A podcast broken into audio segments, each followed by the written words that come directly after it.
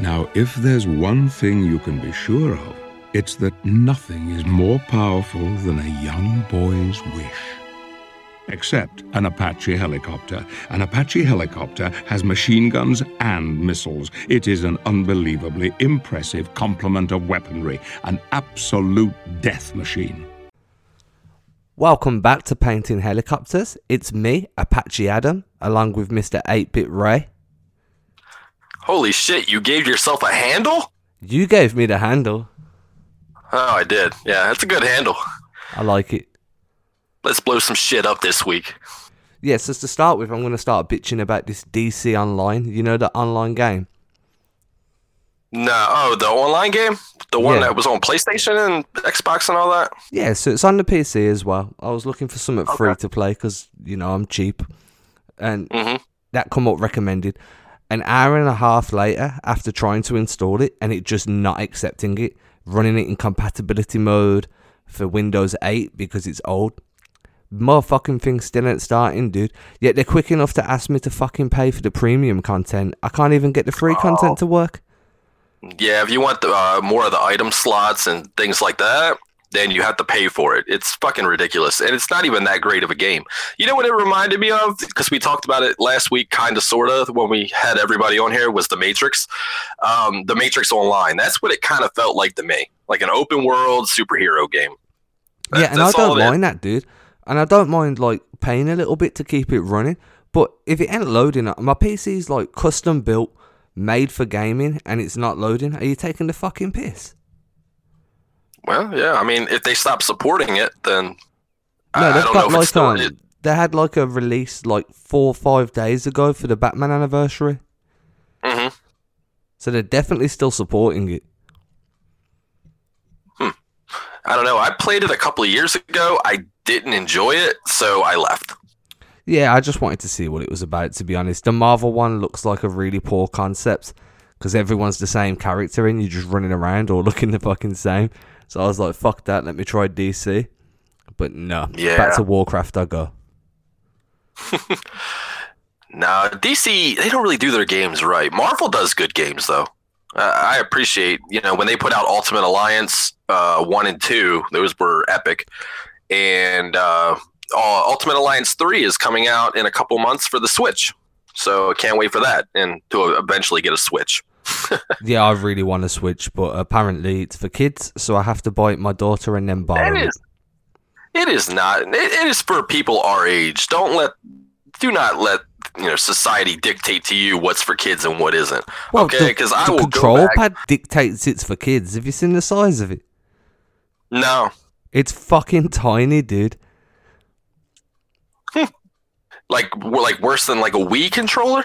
Like it my daughter's eight and it fits in her hand perfectly. Oh hell no! Yeah, No, dude. I need something. I need something big and bulky, like a like a Game Gear.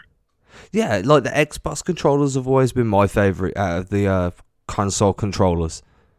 Which one? Because there were different uh, versions of it. Dude, I, I didn't like um, an Xbox 360 pad on my PC just because it's where I feel most comfortable. Okay. So which which version of the Xbox controller? Because when it initially launched, it had this big, bulky, fat bitch of a controller, and they Yeah, call it the big. Duke. Yeah, way too big, and the mapping of the buttons didn't really make sense to me. But when they switched it up and came to the smaller controller for, it was more for uh, FPS players that played Halo and stuff like that. Uh, you know, it got smaller and a lot more comfortable. So you can still buy the Duke. Actually, for uh, Xbox One, they're putting the Duke out again. They're gonna re-release the controller of the Duke for the uh, the Xbox One. Oh no, I'm using the one after the Duke, and uh, I have done for years, and I'll keep replacing that controller because it's where I'm most comfy. It fits great. It is really good for first-person shooters. Um, Yeah, it was pretty much made for it. It's called the Pro. I think that's what they ended up calling it. I call it the smaller version. I just call it the Xbox pad. It's just the one I relate to Xbox. I'm not a big fan of the Xbox One pad. Mm. I don't own an Xbox One. I'm a P- I'm a PlayStation guy. You know, I've been for a couple of years. You know, I uh, I own six Xbox 360s, and after the sixth one, uh, someone said, "Hey, you want to trade up for a PlayStation?" I said, "Yes, sir," and I never looked back. I've been a PC gamer for like the last six or seven years. I just kind of buy a console for the um. My mind's gone blank for the exclusives. I buy it for the exclusives, kind of like for Spider Man and um, Gods of War and all that stuff. hmm Yeah, PC's a it's it's a good gaming system, especially if you want the resolution and stuff like that. But I need a controller in my hand, man. I know you can get adapters and you know controllers for the PC, but I need I'm a console guy. I don't like to have to update my sound card and my graphics card and all that shit. One and done, baby. Once a generation. Well, not these days, but you know, once every five years, I get a new console and I'm good. Yeah, I mean, I probably update my PC once every eight years, but when I do, I always spec it out so it's- future proof up until probably halfway through the next gen when the next big graphics card drops, and then I'll just rebuild a system. So probably, Yeah. if you start looking at the price of consoles, it probably evens out to about the same amount over the, that time period. Right. I just can't imagine playing first person shooters on a PC. Like I see people on Twitch doing it all the time. I, I just I, I couldn't do it. It's No, I just um, if you get a USB controlled Xbox pad, you can just plug it straight into the USB port, and you're good to go. yeah, that's how I play my emulators. When Yeah. I when I play the Nintendo games, I just plug the the 360 controller right into the uh, the computer. It reads it, and I can play it like that. Yeah, that's exactly what I do. The only problem is then, like uh, the online gameplay, it's not as populated as obviously the PlayStation or Xboxes, which can become really pissing frustrating. Yeah, and it's really hard to. Uh, well, it's not really hard, but to upgrade the uh, the memory in a PlayStation, you know, you can get the terabyte drives, but you know, they they only come standard at like what uh, 500 gigs now, and that ain't shit. Like if you get Red Dead Redemption 2, your entire hard drive is essentially gone. You got to start deleting games just to have that one game. And I get it if you're not playing the games, but if you are, then I feel bad for you. Yeah, and it's a fucking nightmare to upgrade on a PS4. My mind's going blank, dude. It's the time of day. It's messing with me, man. So what you been up to, Ray? Tell me some shit. What you been doing? Uh, well, over the week I have been attempting to because I was telling you I was I was playing the emulators, and for the last thirty years I have been trying to defeat Mike Tyson in Mike Tyson's Punch Out. I still can't get it, and and I know there's tricks like he winks at you when he's about to punch you and whatnot. I, my brain cannot comprehend taking down Mike Tyson, and it frustrates me because I've, I've lost the peak, man. Once you turn 18 years old, your gaming peak it, it, it goes downhill from there. And I'm 34 now, so I put in a lot of years, and I'm still trying to beat this one game. You still going on it, really? Yes. I actively try to beat Mike Tyson. I'll pull it out maybe once every couple of months and try to beat it. I mean, you're talking to a guy that beat Battletoads on the Nintendo. Okay? I I just can't comprehend. I beat Double Dragon with a friend. Okay, you know how impossible that is? Or or Double Dragon 3, I'm sorry. With a friend. You know how impossible that is? I've done it.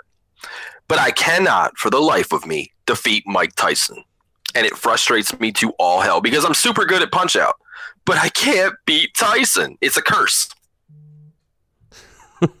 You'll get there one day and you'll probably have a fucking heart attack because of how excited I- you are. Probably. That, that's going to be how I go. Yeah, I mean, that's a good way to go, really. It's probably in the top five. Right. Yeah, I mean, I, I have newer games. You know, I'm, I'm playing Apex Legends a lot, and, uh, you know, I'll dabble into Overwatch. I'll go back every once in a while, but sometimes you just need to go back and rediscover your roots. You need to go back and play some emulators or classic games because, like, I have the the Mega Man games. Uh, they're all on my PS4, and I, I play them on there. But sometimes, you know, Battletoads and things like that aren't on the current gen or PS3 or any of the previous gens. So you got to get the emulators, sad to say, and that's the only way you can play them. I'm looking at doing a Abe's Oddysee again, but the remake, I want to play the high def one. I never played that when it came out. Very cool. Abe's Oddysee was a good time. It was a very odd game, but That's it why was a everybody good game. liked it, though, right? I mean, it was ahead of its time in like the mind control, like the way you could take over other, uh, other you well not users, but other characters within the game. The Meat Factory level's legendary. Yep. Yes, it is.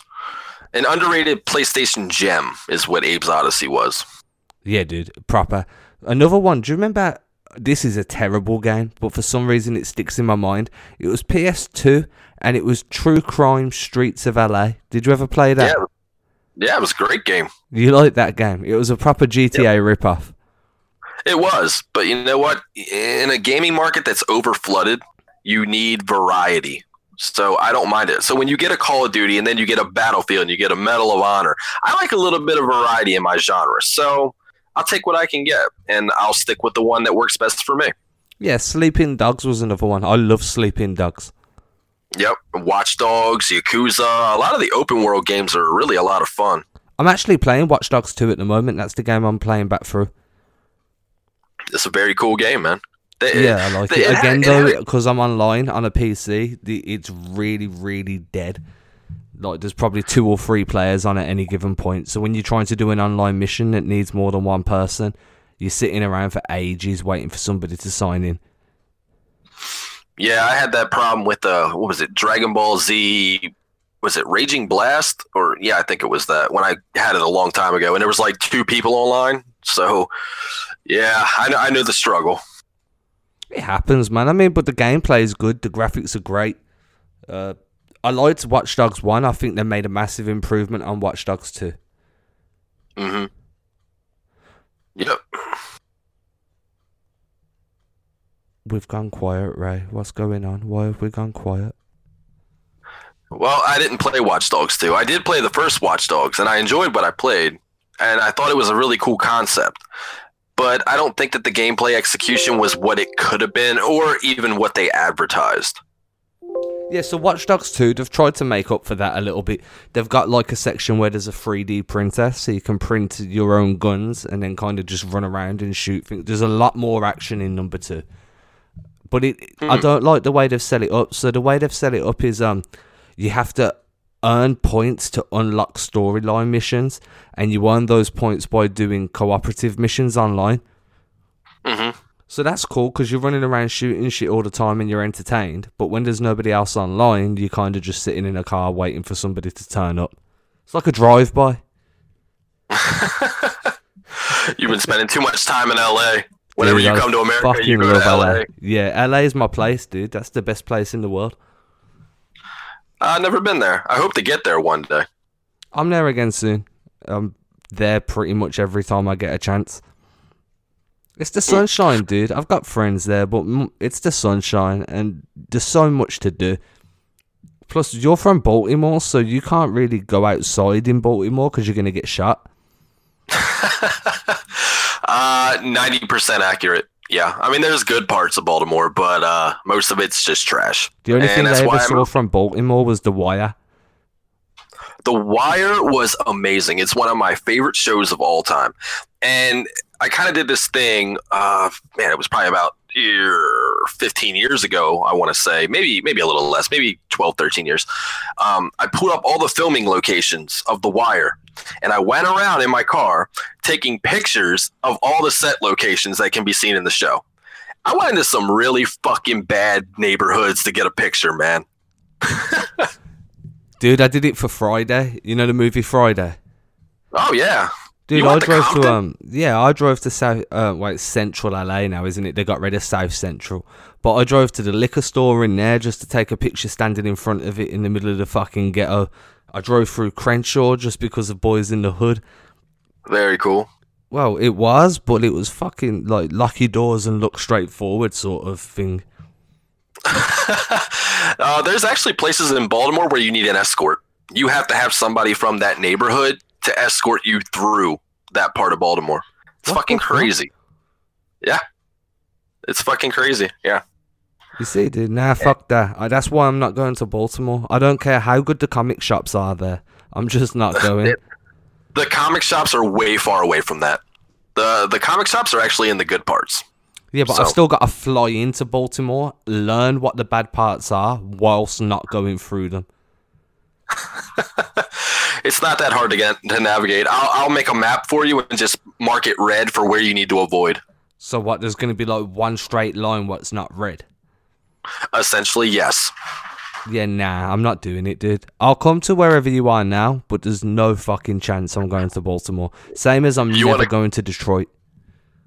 Oh, uh, I actually was gonna go to Detroit. Or no, it was Chicago. Sorry, it was Chicago. That's just Detroit. as bad, dude.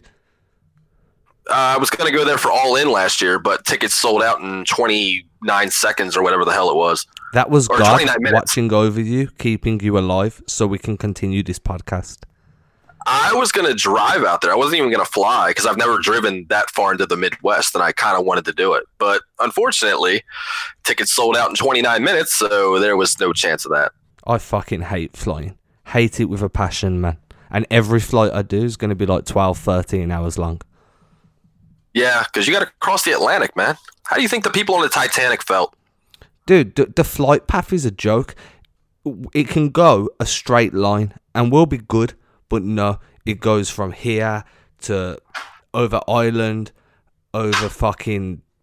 It basically goes towards the fucking North Pole, over Canada, and then back into America. Like it adds like like coming back. It's actually nearly three hours quicker because it just goes across America, over the fucking Rockies, into the Atlantic, straight over we're home. Hmm. Yeah, That's got to be some kind of regulations or something. They probably have to do that. Yeah, because of the flight pass crossing. Crossing, but dude, like when you're on a flight to LA and then you look at the map and you're over the Hudson Bay in Canada, you don't think you're on the right fucking plane. That's because you're in Canada. Canada is the devil. They're They think they invented nice, hockey. man. They think they invented hockey. That's my only gripe with them. I think it's great what they got going for them up there, but uh, they thought they invented hockey.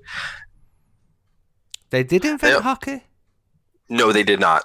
Hockey was invented on a lake in Michigan. It was near Canada, but it was not in Canada. But the Canadians will dispute it. I'm sorry, but Emilio Estevez is the guy that invented hockey. I honestly believe that. Me too, dude.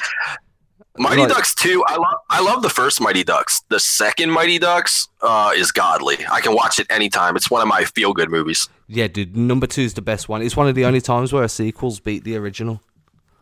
You know, I still get goosebumps when uh, when they're doing the shootout because I think it's like so fucking awesome, and I always thought it was the most awesome part as a kid. And whenever she catches the puck and then tosses it up and then it hits the ice, I, I still get goosebumps. It's having Kenan on there, dude, from Kenan and Kel doing the knuckle puck. Yeah, the knuckle puck. Have you ever seen number three, Mighty Ducks three? I did when they were in like a prep school. Yeah, It was kind of like a college, but it, yeah, it, that it was the money grab. good. That was the money grab. And it was funny because the trailer, I remember it because they put Emilio Estevez in the trailer, and you're like, oh shit, Emilio's coming back. Nah, he came back and talked like three lines, and then it was gone. Because ducks fly together. And that was Yeah, it. they That's all he fucking said. Hans was in the movie more than fucking um, Gordon. Do you remember what spawned out of the Mighty Ducks? They had a, a Mighty Ducks cartoon. You remember that? No, I don't remember this. Yeah, I'll send you. I'll send you it on. Uh, I'll send you a link. Yeah, there was a Mighty Ducks cartoon. Not not like they were just like duck superheroes in hockey masks. No, don't think lie. like so think like Ninja Turtles, but or it might have been a movie. No, it wasn't. A, it wasn't a show. It was a movie, but they were ducks like crime fighting hockey ducks with the hockey mask on. Did they actually rename the Anaheim team to the Ducks because of that movie? Uh, yes, That was a smart Yes, move. uh, that was a very, very smart move. they did. They are when Anaheim first got a team. They were called the Mighty Ducks based on the movie, and and a lot of that had to do with uh, I think it was Universal. Yeah, no, no, it was Disney. I'm sorry, it was Disney. Disney owned the rights to the arena. They owned the the not the arena, but the land that the arena was built on. So the team was called the Mighty Ducks. And then when all that the fad, you know, the popularity of the Mighty Ducks ended, they're like, yeah, well, we, kind of don't want to call your losing team the Mighty Ducks anymore. So now you're just the you're just Anaheim Ducks. That's it. So originally they when they first started as a hockey team, they had the Mighty Ducks jerseys. They had the the logo, like the jerseys that you saw at the end of uh, Mighty Ducks 2. Yeah, they brought That it back for this season, didn't they? For the 20 year anniversary. Yeah, yeah, it's it's nice seeing it, but I don't miss it. Because Disney, like, obviously there's a Disneyland in Anaheim, so it makes sense that they pushed it that way. It does, and plus Disney owned it, so it, it really did make sense. And Disneyland in Anaheim, for anybody who's listening, is fucking awesome. But don't go on Space Mountain. It will be a mistake. It will not be nice. Don't do it. It's just not worth it. Why is that? Because it's fucking horrible. Why would you put yourself through that? I don't know. I like so funny story. So a lot of we're in um, we're in Disneyland, and I'm with my friend's wife. Um, obviously, I've known her. She's come over here a few times to visit. We speak on uh, social media and stuff. So there's me, Mm-hmm. my wife, my daughter, and my friend's wife. And we've done the whole park. We've got there at opening. It's fucking. It's like hundred degrees. I'm dying. It's too hot, and we're coming towards the end of the afternoon before we go and chill out and wait for the fireworks show. And she's like, "Oh hey, let's go and do Space Mountain." I'm like, "Okay, is it bad?" She's like, "No." Anyway, we've waited in the queue, and I keep saying, "I've got a feeling this is going to be the worst ride of the day." she, she's like, "No, it's fine. It's a kids' theme park. How bad could it be?" I'm like, "Okay." How bad could it be? Bearing in mind this is at Halloween as well, so you'll understand as I further digress. We get to mm-hmm. the queue, we put my daughter in with my wife, and I sit next to my friend's wife, and she just looks at me, stone cold, and said, By the way, I lied to you. This ride is scary as fuck. And then we just go. And we go up into this pitch black, just going up and up and up. Now, usually, this is going to be where you see the stars and you're flying through space, and it's an experience. No, fuck that. We had to be there the day before Halloween. There was fucking haunted lanterns flying at us, fucking demons everywhere. We're fucking flying through. Man, it was horrible. I'll send you the picture that got took. You know when they take that picture? Yeah. I'll send you that picture. In fact, it's going to be the artwork for this fucking episode, dude. It was one of the worst experiences of my life. My daughter was screaming. I just couldn't formulate words. I was like, why the fuck would you bring me on here, man? So if you ever take your kids to Disneyland and they're being mm-hmm. annoying, put them on that ride and wait for them to come off. They'll be great afterwards. Fantastic. That's parenting 101 right there. Dude, it was fucking See- horrible. See, we're not just about, you know, pop culture podcasting. We are parenting podcasting as well. So what you want to do when your child keeps crying is stop spoiling the little motherfucker. Put that bitch on Space Mountain. Yeah, for real, dude, man. That shit was fucking. I think that should be classed as abuse, dude. Abuse for the parent and the child. Like, I'm a grown man and I did not enjoy that. That was not fun. I was And this very is in sad. Disney. Yeah, dude, I remember screaming. I flew 7,000 miles for this bullshit.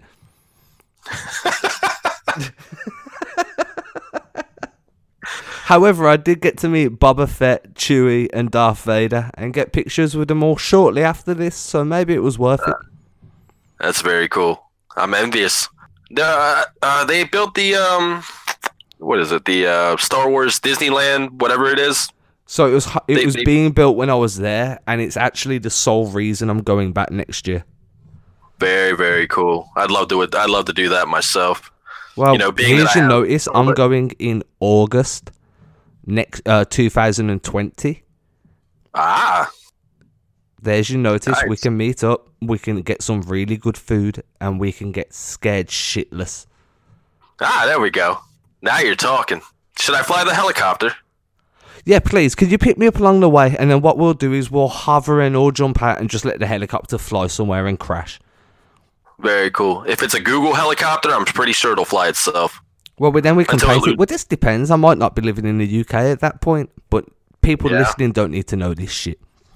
Nah, you don't need to know anything about our personal lives No. unless it's uh about eating a pepper and Sugar dicks. sh- sugar dicks. Yeah, yeah, that got real personal last week, didn't it? That was funny as fuck. People are still talking about it. Oh, dude. You the sugar dick? You the sugar dick guy? Yeah, I'm a sugar dick guy. I was shoving this dick in and out of my mouth relentlessly. oh man, that's gave me some entertainment all fucking week. That has, dude. Uh, I'm surprised it wasn't your ringtone. Hang on, I I, gotta take this call. I was- I gotta take this call. I was shoving this dick in and out of my mouth. Oh, man. oh man. So yeah, Oof. after that episode, man, like I, I messaged you, didn't I? I found a new comic shop. That was awesome, dude. The comic shop's ace. It's just a bit of a drive and then a bit of a walk. What's it? What's it called? Because I was looking up comic shops in your area to kind of look around for you to see if anybody did like the online pull box and shit like that. So it's called did send you Nostalgia. Nostalgia is is that one in London? No, it's in Birmingham. Okay. I'm 300 miles away from London. Fuck would I Oh. drive to London to go to a fucking comic store? I can't blame you. I, I got a problem driving 30 miles to it. So, yeah, I, I feel you on that. I think it was about it's about six miles drive and then probably a mile walk because it's in like a city, so you have to park and then walk through and. But um, it was like two floors. One floor was like memorabilia, so you've got the clothing, all the the pop Funko Pop figures. Then you've got like all the limited edition monopolies and all that shit. And then you go upstairs and there's just thousands of fucking comics, dude. So I was in there for like an hour and thirty minutes just digging through all the um like all the boxes back- trying to yeah, dude. And then Yeah. getting some of the newer issues and then put my orders in for next month. I was fuck I was like a kid in a candy shop. I know. I know that feeling. It's the best feeling in the world. Uh, I love it so much. Back issuing, like, I still get my newer books. Yeah.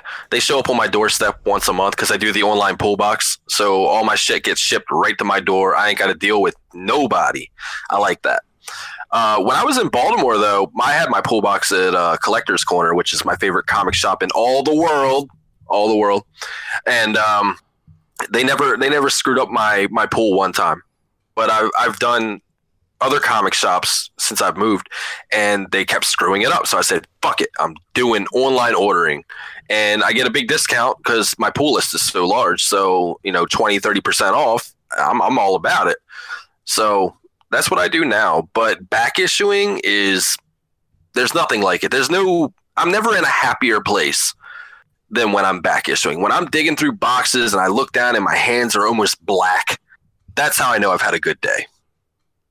Yeah, back issue is the best when you find that one that you've probably been looking for for about three or four years, and it completes the set, and it's like it's better than sex, dude. You get that same release, you're like, oh, Yep. Still- precious. Yeah, I've had plenty of those, plenty of those uh, moments. Uh, I've seen books that would make me kind of maybe want to throw up and shit at the same time. It was pretty interesting because I got, I got, I got so excited. I'm like, I didn't know which end it was coming out of, but yeah. But uh, they're in my collection now, so it's all good. It happens, dude. Like um, I'm I told you I'm collecting the uh, Green Arrow run at the minute, the Rebirth. Okay. Yeah, So I I'm- enjoy. I had the the first maybe nine issues of that. So I bought 17 issues, 1 to 17, plus a variant issue while I was in there. DC does good variants. I, I do enjoy their variants. Did you hear about the variants they're doing for the upcoming DCeased? No? They're doing horror movie covers. So you're gonna have like Freddy Krueger, like Nightmare on Elm Street, and you know things like that. So uh, Tom Taylor tweeted it out uh, yesterday that they're going to be releasing these. So very cool. I just hope that they don't do like 26, you know, variant covers for one issue. I'm hoping that it's spaced out per issue, kind of like what they did with the movie covers. I, I really enjoy the movie covers, so I'm hoping it's the same deal. I'll be down to get them. I, I love the variants as well. The only thing is with the variants is if you get like um uh, you know when you get like the ones that like you got variants A to D and uh, variant C is the most rare one and then Yep. on on the first day of like being released they're still like four or five bucks and then a week later they're like fucking ninety dollars. Uh, yeah, I actually have a couple of those. Um, I have a sketch variant uh, for um, oh jeez, what the hell's his name? Oh, I'm gonna kick my own ass for this one. But anyway, I, I'll remember the name in like ten minutes. Uh, but I have a sketch variant of his. I bought it for a buck because it was in like a bargain bin. We couldn't get rid of it. It was like eighty percent off or something. So I got it for like a buck. More than happy to oblige. And now it's like a eighty dollar book, so I'm pretty happy with that.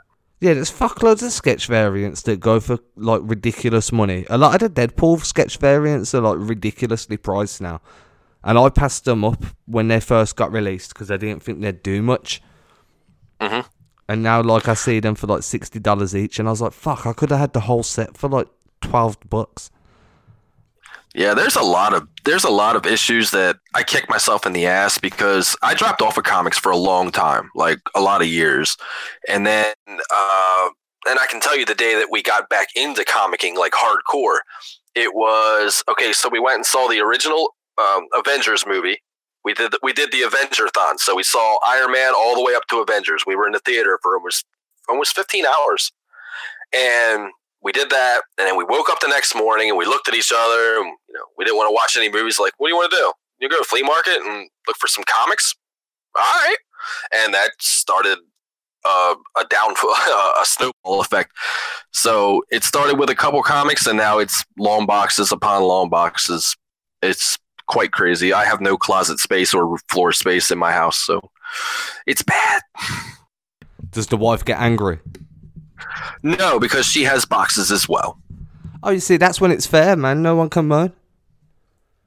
Yeah, I know. Uh, she didn't originally read comics when we first got together, but she saw me reading them, and I guess she was like, "Well, I like reading books. These have pictures. Why not?" You know. So I got her into that, and she's been collecting ever since. Nothing as cool as me, but uh, decent stuff. Like, what? Why? Why is it not as cool as you? Because she's like really into like Harley Quinn, like most girls are these days, and um, you know Wonder Woman, and you know kind of the stereotypical fan. But me, you know, I, I'm jumping up and down because I found first appearance of of Tombstone. Fuck yeah! Nobody remembers Tombstone unless you watched uh, Spider-Man the animated series.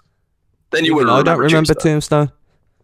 He was like the gray skinned guy with like the jagged teeth and like the crop top, wore a black shirt, you know. And I was super duper excited. I'm like, this is like a two dollar book, but it's uh like it's worth like two three dollars or some shit. But to me, it's priceless. I, I love the B villains, you know. Just yeah. So yeah, that's my thing. I like the B villains. Sorry, it's just the way you went up. Yeah, uh, I like the B villains. Yeah, I really do. And the C and the D. I, I like the cheap uh, villain of the week that they used to do in Marvel all the time, like like Stiltman and El Jaguar. Just dumb fucking villains like that. I love. Who do you not think? What's the just- best? Um, what do you think is the best run at the moment for Marvel? Uh, oh, from Marvel Uncanny X Men.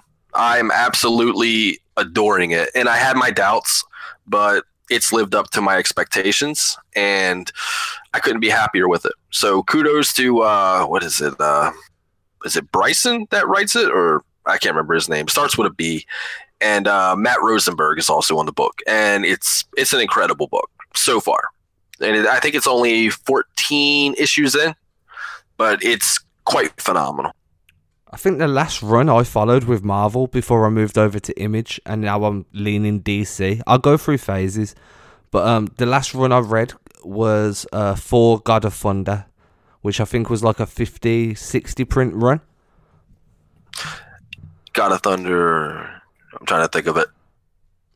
I didn't really follow Thor that closely. Never was never was really a big Thor guy. I was like a Beta Ray Bill guy. I always like Beta Ray Bill more than Thor. Oh, okay, fair enough. But but I will say this, okay? Uh, Jack Kirby, when when he was drawing for Marvel, there's nothing like a Kirby cover. There's nothing that makes me feel more alive than a Kirby cover. So when you see these old uh, Thor issues, yeah, I'm not a, I'm not the hugest Thor guy in the world, but to see a Kirby drawn Thor, uh, drawn Thor, take my money. It's amazing. I would say the second best drawn Thorn would be uh, maybe Walt Simonson. I, I thought that he did a really good job. So, but yeah, uh, but Kirby art forever, forever. Let me see who done these. I'm gonna Google it now because I enjoyed it. It was a good run. Um, Mhm. it was long. Some of it was a bit long. Like some of it was a bit pointless.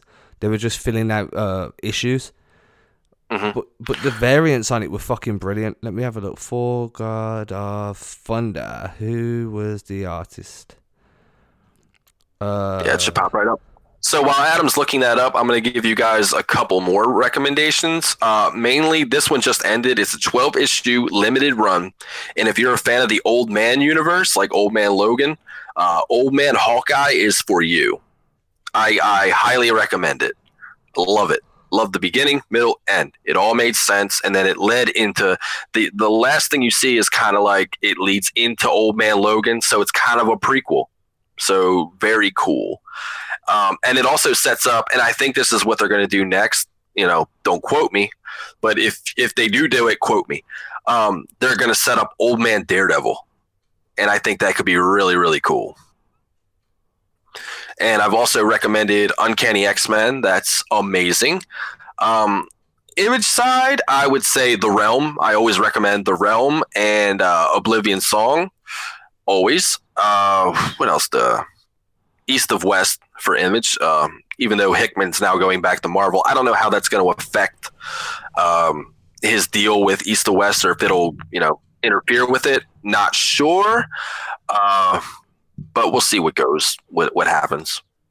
So this was And, done uh, by um Aaron Ribić and Svorcina. Okay. Those okay, were the three I- that worked on them. the problem with Thor is that there's so many different ones. Like you, like there's the regular uh, Thor. There's there's Journey into Mystery. There's uh, Thor, uh, Thor of Asgard. There's um, there's so many different Thor titles. Um, and then what's the other one? What's the one with the the chick Thor uh, that had Jane as Thor?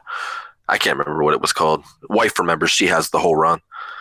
Of course she does. Eh, chick thing. You got me. So, so I said about the horror variants earlier, right?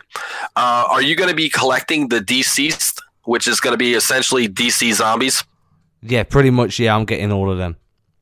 Okay. Okay. Very cool. Uh, Tom Taylor's writing it, and and if you ask my co-host Sean, in Tom we trust. So there you go. So it's already on the pull list. It's it's recommended. I think it drops. Uh, I want to say a month from now. I can't remember the exact date, but it's coming soon, and I can't wait. So, and Batman One Thousand drops uh next week. I want to say next Wednesday. Yeah, that's going to be a key key issue long term. it's like it's like a fucking like eight or ten dollar book. It's fucking it's up there. But you know what? People are gonna pay for it. They're gonna buy all the variants. They're you know they're gonna do it. It's a moneymaker, man. Batman one thousand. I mean, do you know how much Batman five hundred goes for? No, how much is that going for? Eh, like a dollar. Oh, oh really? Yeah, Oh, so it's Yeah. no money maker then. I probably have about three copies of it, just because.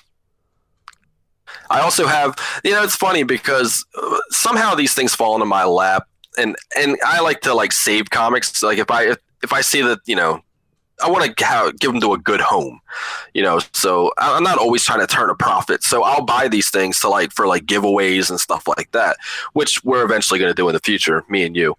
Um, so I have eight copies of Generation X number one. Don't ask why. I don't even know why. I just think the cover is really dope. It's got like that chrome looking cover.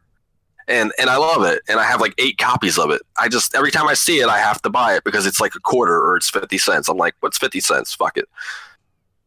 See, this is the problem, man. Even if I have drive up to this comic store, I've only got that one selection, so I am limited to like eBay prices. Now, sometimes you can get a good deal on eBay if you wait until the last minute and snipe somebody's uh, auction. But usually it's on a buy it now, and you're paying through the nose for a back issue that's probably never gonna make it. Like I don't collect to make money. I collect because I want to read them. I don't buy like CGC copies or graded copies of anything. I buy readers. But at the I same did time, have go ahead. no, go ahead. I was just bitching. I did send a Killing Joke first printing, and it came back a 9.6. I did have one CGC book, but the CGC are such assholes. Their customer service is garbage. Like they had my book for eight months. The turnaround was three months. They had my book for almost eight months, and I'm just like, "Where's my book? Where's my book?" And then they're like, "We're, we're processing your request." So it took me about I don't know, maybe about a month to get a hold of somebody to figure out where the fuck my book was. And they're like, "Oh, it's in the grading process." Okay, which part of it? Uh, I think they were doing a cleaning or some shit like that. Okay, so when do I get my book back? Two weeks. Okay, it did come back in two weeks. I will give them that, but they were so backlogged that I'll never go through CGC again. But what I will do is the alternative, and they're much better people, and they're cheaper, and and that's the CBCS. Did they It's- add the value like the CGC though? CGC never. Uh, oh, you mean add to the value of the book? Yes. Yeah.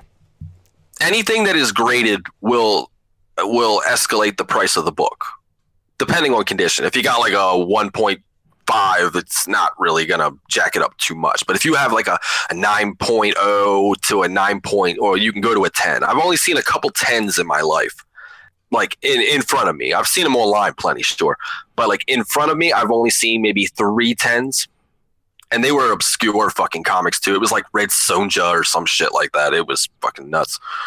Um, but I would go through CBCS. Uh, one, they're cheaper, and their customer service is legit. Uh, they will send you they will send you notifications every step of the way. If they move it from one room to another, you're gonna know about it, and I think that's awesome. And a lot of people don't like CBCS because it's not CGC. But the CBCS, the guy that founded the company was one of the original people that started the CGC. So how does like a lot of people, like I said, shit on the CBCS because it's not CGC. It's the same fucking thing. These are professional graders. This is what they do for a living.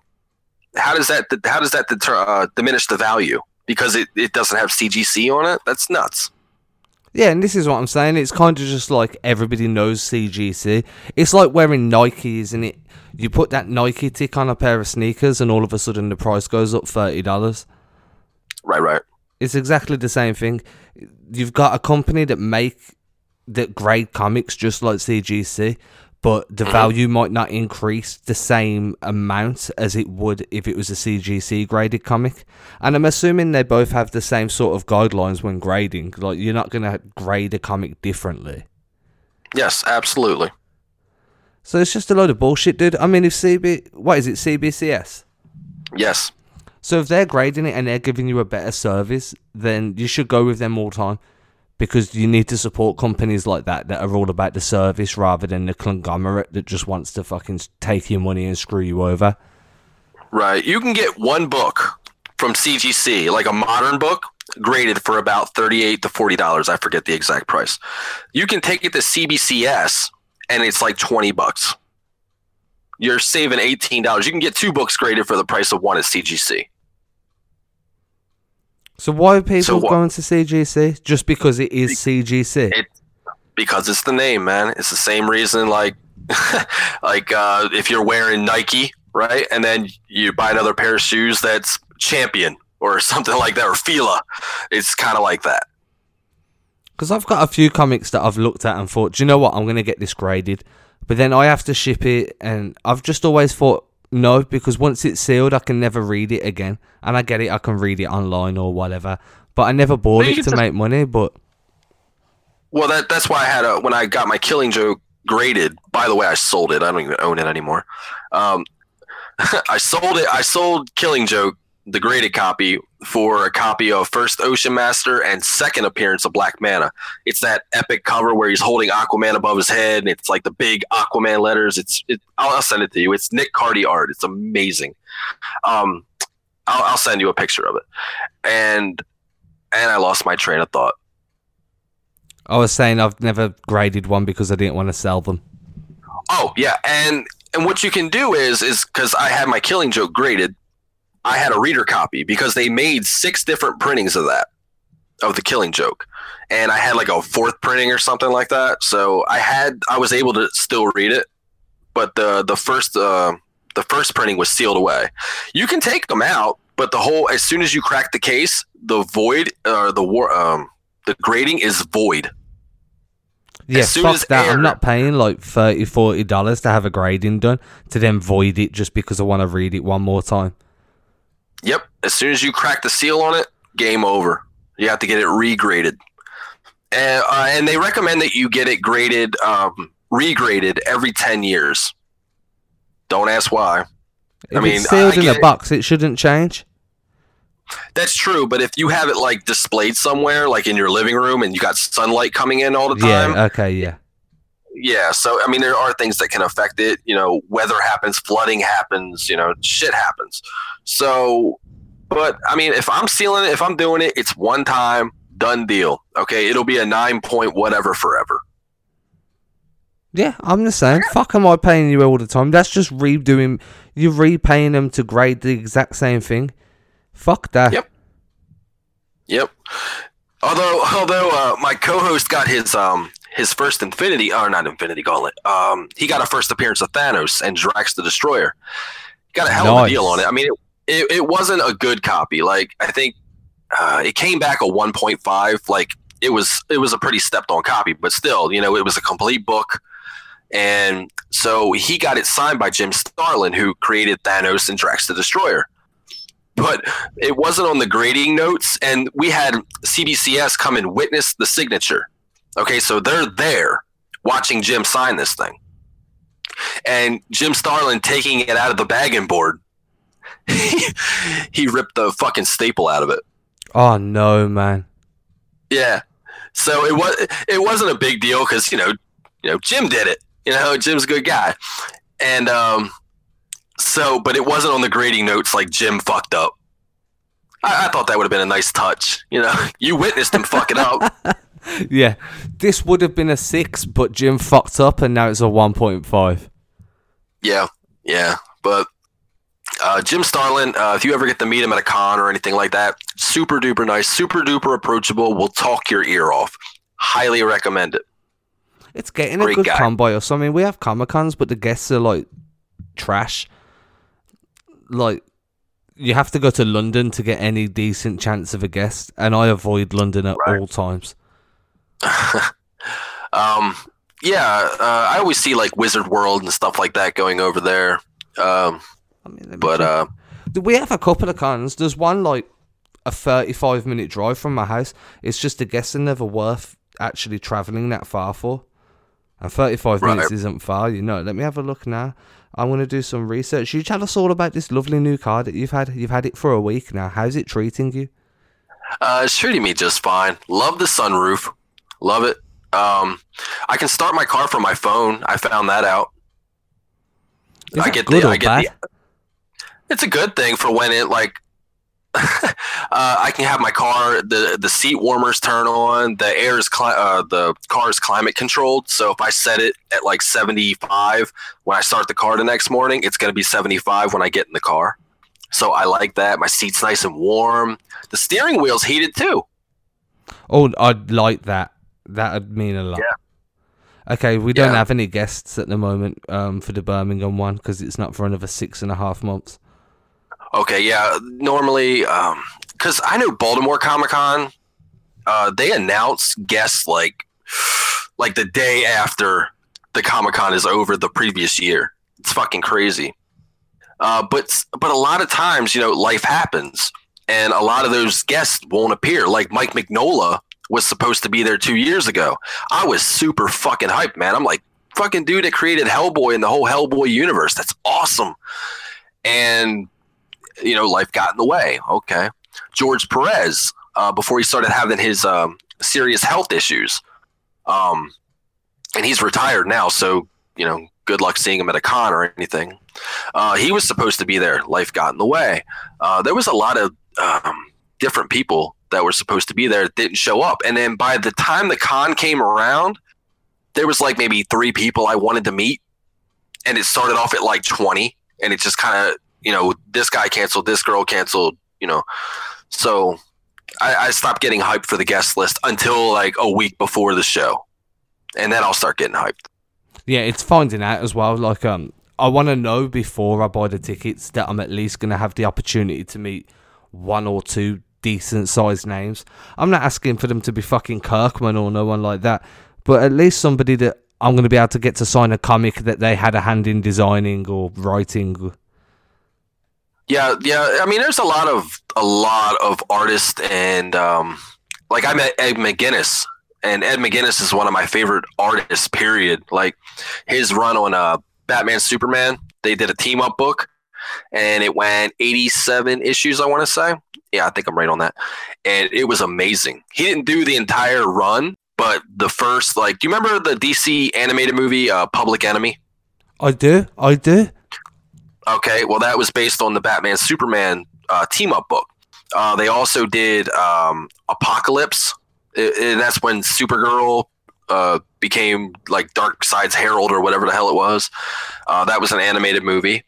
Uh, so they took a couple of these stories and uh, made them into animated movies. But it was an amazing run. It had Ed McGuinness doing the art and Jeph Loeb writing, and that is a killer fucking team. I highly recommend that series to anybody because there is a guaranteed story for anybody.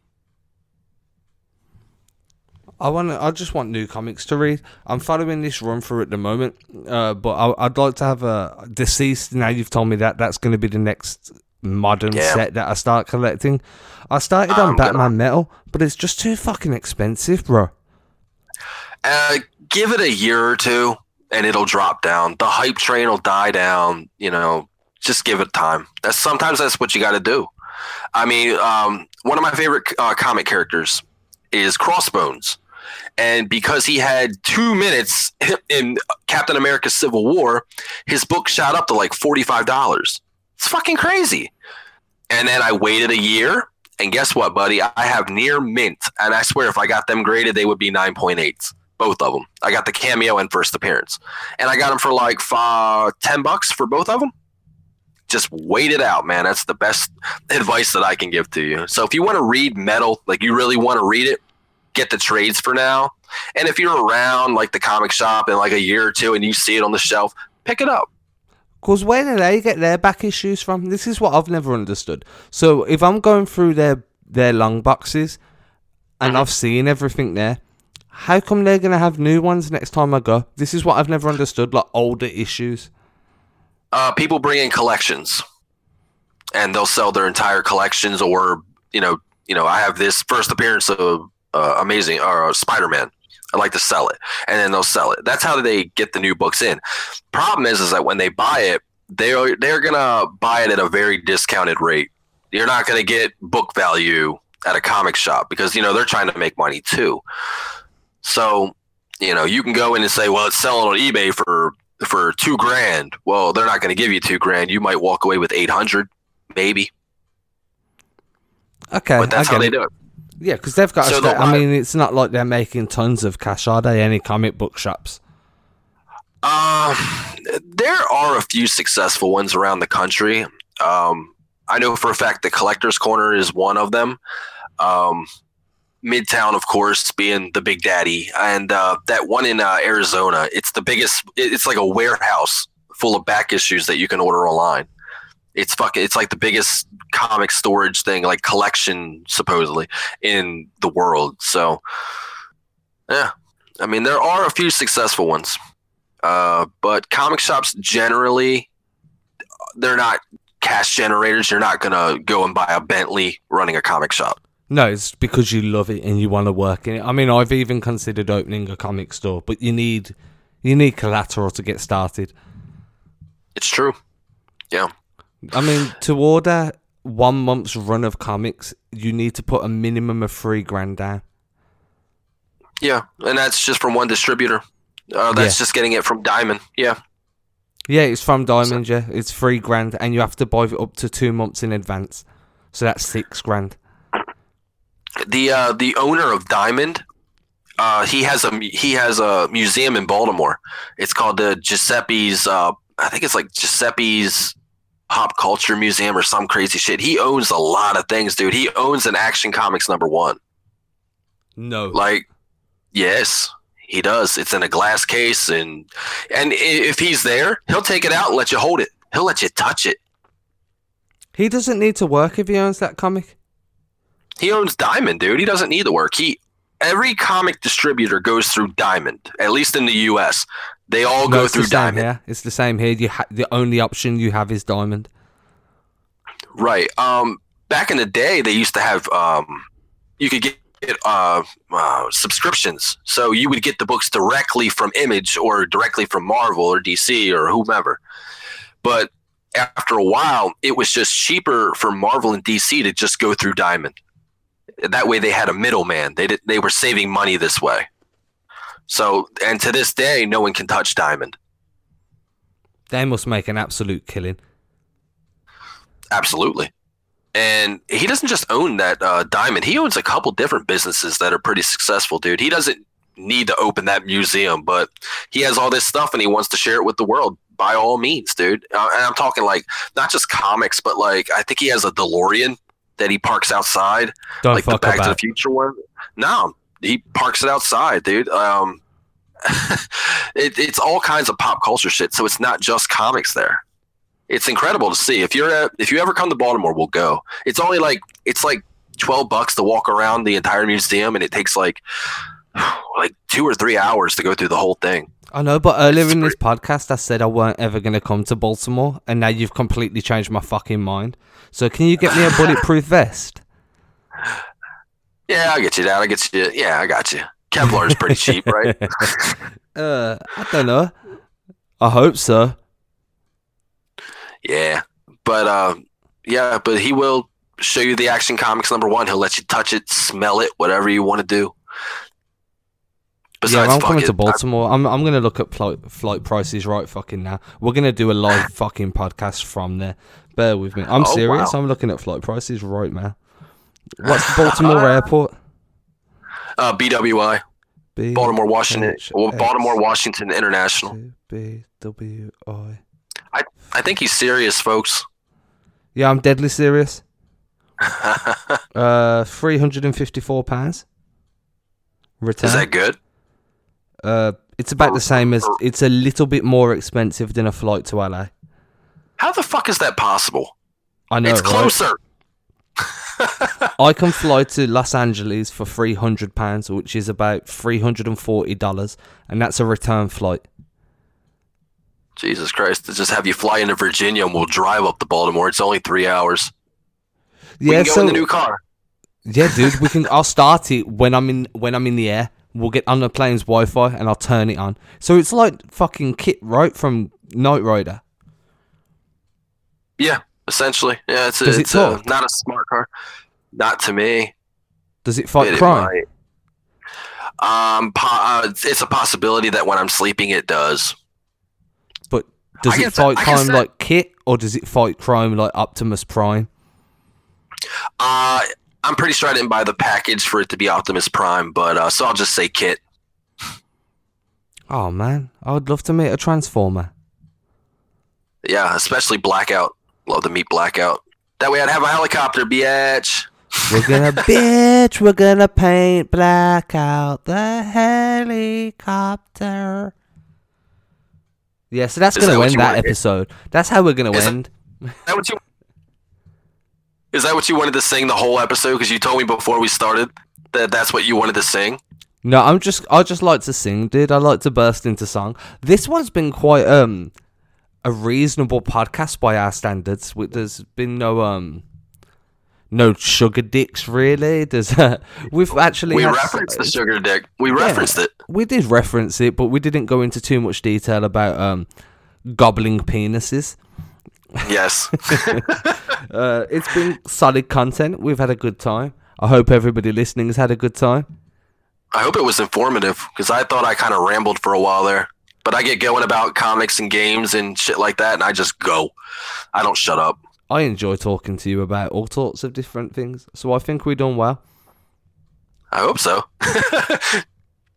Now we got this, dude. We got this. This was episode four. By episode ten, we're gonna be fucking amazing. People are gonna pay to we- listen to us. you said you weren't gonna say that it was episode four. If people are still listening at this point, then they deserve to know. Why wouldn't they be? I just gave them an encyclopedia of information for over the last hour. Actually, it's been 59 minutes and 22 seconds. No, I need an hour. This is why we're still talking. We've got 24 Yeah. seven My maths has gone. It's like 1:30 in the morning here. We've got 30 seconds. Just talk for 30 seconds. So fuck Mike Tyson. Not the real Mike Tyson, because I'm afraid that he might punch me in the face and decapitate me. Um, if you ever saw The Hangover, you know what I'm talking about. But uh, I will defeat Mike Tyson. Listen to me now. I will defeat Mike Tyson before I die. And if I don't, I will be reincarnated like a fucking phoenix and I will burn the fucking earth until I defeat Mike Tyson. Has anybody ever defeated him in the history of the game? Yes, plenty of people have. I'm just not one of the few. I'm disappointed with you, man. I, I got life goals, man. Okay. I don't have very many left, but that's one of them. Right, guys, you've been listening to Painting Helicopters. Ray's gonna go and try and beat Tyson. We'll give you um an update on how this has gone next week. Catch you soon.